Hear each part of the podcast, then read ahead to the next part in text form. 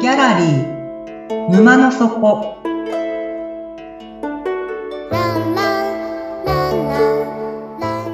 これは月に2回だけオープンする不思議なギャラリー沼の底で店主のオセアンと織りなす抽象画の世界のお話。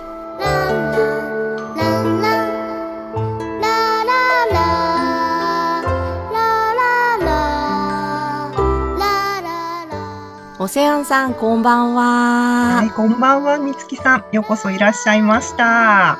またちょっとおしゃべりしたくて来ちゃいました。はい、いらっしゃるのお待ちしてました。奥に、えーお茶とお菓子ご用意していますので、どうぞお入りください。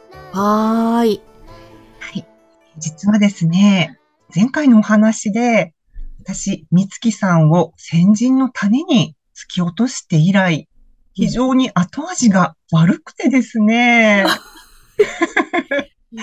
とされました突ねき。落とされましたもんね。本当は美月さんを突き落とすなんてしたくなかったんですよ。うんうん。うんもっと他にいい方法なかったのかなーって、はい。あの後お酒をちびちび飲みながら、一人反省会を開きました。 そうなんです ね。まあ、気を通していただいて、あ、なんかいろいろ感じることとか、うんあ、今ここが大切とか、うんこの。辺を改めて感じたので、突き落とされてよかったですよ。突き落とされてよかった。はいいいですかじゃあ突き落としがいがありましたね。はい、不思議な体験で した。ですか。うん。みつきさんにはそのように前向きに答えていただいて、あの、嬉しいんですけども、おそらく他の方はそうはいかないんじゃないのかなって思ってですね、いろいろ方法を探してみたんです。うん、うん。そしたら、見つかったんですよ。もっといい方法が。へえ、それは突き落とさなくても、ちゃんと自分で気づけて元に戻れる方法ですかです。あ元に戻れるっていうところまではちょっと考えてなかったんですけども、あ。うん。とりあえず自分から飛び込む、自分の意思で飛び込むっていうところまでは、あの、できる方法がですね、今更なんですけども、見つかりまして、ええ、ええ。で、どんな方法だと思いますかいやー、全く想像がつかない、この世界なので。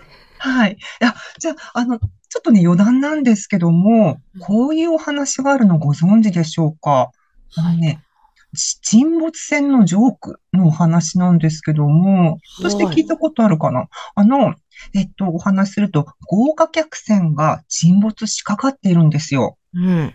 で、その船にはですね、世界各国の人々が乗船しておりまして、はい。はい。でね、船長さん、このまま船に乗っていたら危ないので、乗客を海に飛び込ませようとするんです。うん。うん。で、各国の人に各国の言葉で呼びかけるんですけども、その時にですね、放った言葉、何でしょうかという国民性の違いをジョークにしたお話なんです。へえ、飛び降りなさいっていうはあ、言葉ですよね。そう。それをちょっと表現を変えるんですけども、はい。例えば、飛び込めばヒーローになれますよ。ほうとほいううのは、何人に対する言葉アメリカ人かな。ああ、そうです、そうです。うんうんうんはい。そんな感じです。じゃあ、イタリア人に対してはどんな言葉をかければ、自ら海に飛び込んでくれるかというと、うん。うん、海で美女が泳い泳いでいますよって言うんですって。へえ。こんな感じですね。じゃあ、フランス人の方たちに対してどういうふうに言うのかというと、決して海には飛び込まないでくださいって言うと、うん海に飛び込む。っていうね。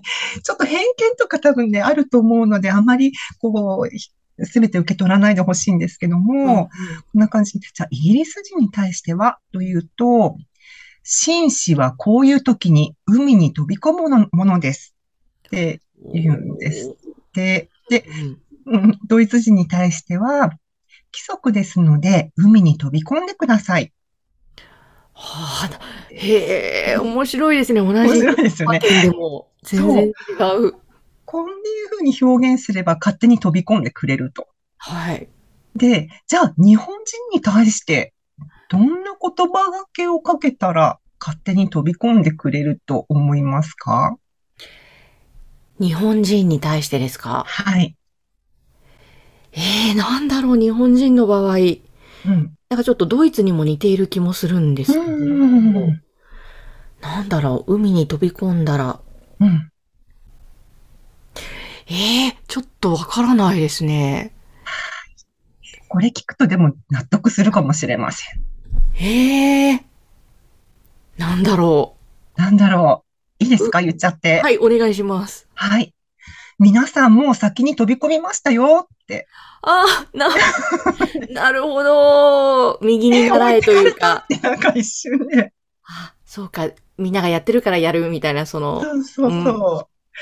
これね、初めて見たときに、いや、ちょっと面白いなって思ってしまったんですけども、本当にあかなりいろいろね、こう偏見とか入ってると思うので、まあ、ちょっとあまり真剣に考えずに、ーさっくりとうん流していただけたらいいなって思います。えーで、えっと、私が見つけた方法っていうのは、あの、国民性関係なく、すべての人に共通するのではないのかなと思うんですよ。うん、う。うんん。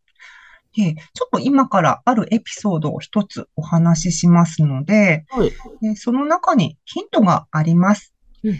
はい。探しながら聞いてみてください。はーい。はい。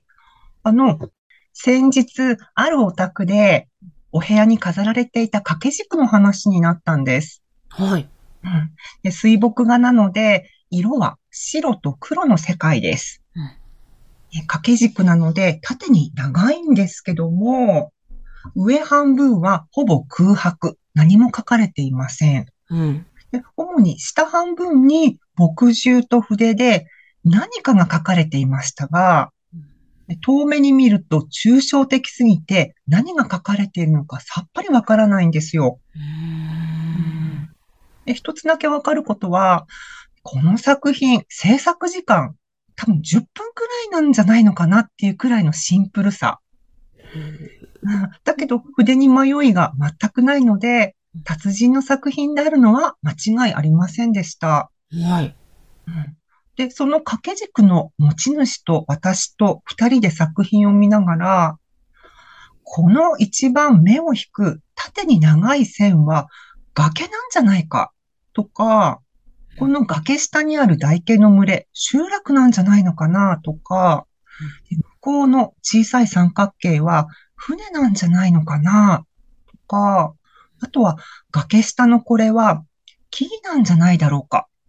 青々してるから、きっとこの季節は夏だろう。という具合に想像を膨らませて、おしゃべりを楽しみました。はい。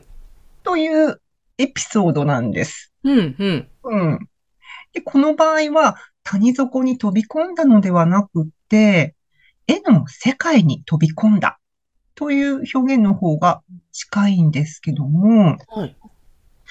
みつきさんうん、私と掛け軸の持ち主、うん二人が絵の世界に飛び込むことになった原因、理由、何か思い当たりましたかえーっと、あまりにも普通の掛け軸とは違うから、うんなんだろうっていう探求心、興味うんで、うん二人で飛び込んだ。普通の掛け軸と違うと思った点はどの点でしょうかえーっと、下半分しか書かれてないっていうところ。うん。で、これはなぜなんだろうん。う。ねえ、これはこういう意味かなみたいなので、ちょっと紐解いてみたくなるから。ありがとうございます。はい。そう。あの、私たちの脳、この頭蓋骨の中にうん収まってるブレインですね。私たちの脳には様々な癖がありまして、はい。でその中の一つに空白を埋めたがる。ほう。こういう癖があるんですよ。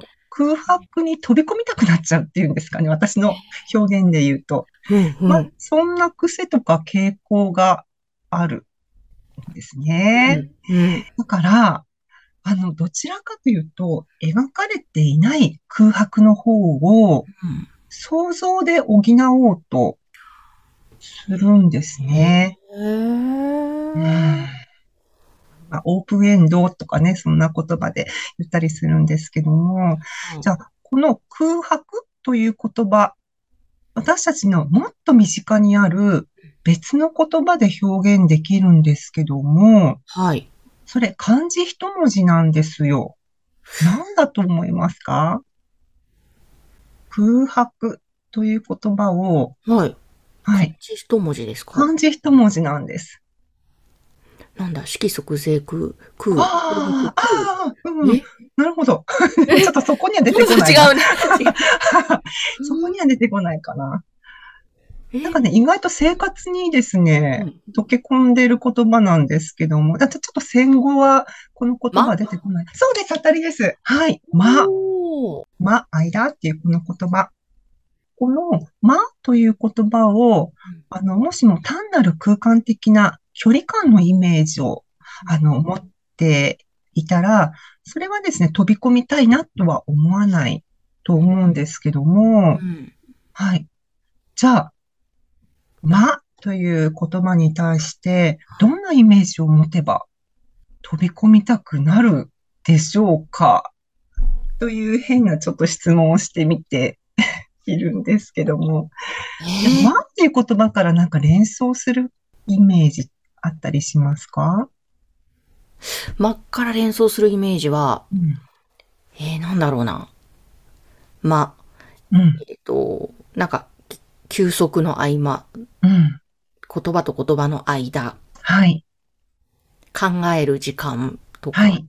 うん、隙間とかですかね。なんとか。うん、はい、いいイメージですね。この、まあのイメージ、あのそのイメージ、あの、次第で飛び込みたくなるんですよ。 はい。ファン、ファンタジー。ファンタジーですね。ちょっと不思議な世界に行っちゃうんですけども、さあ、これはですね、そろそろ時間になりますので、次回への宿題にしたいと思います。わかりました。ははい。なんだろう、ちょっと考えてみますね。。はいい。考えてみてください。はー。はいい。では、そろそろ閉店の時間なので、今日のお話はこれでおしまいにします。ありがとうございましありた。がとうございました。眠って目が覚めたら新しい世界が待ってますよ。はーい。おやすみなさい。おやすみなさーい。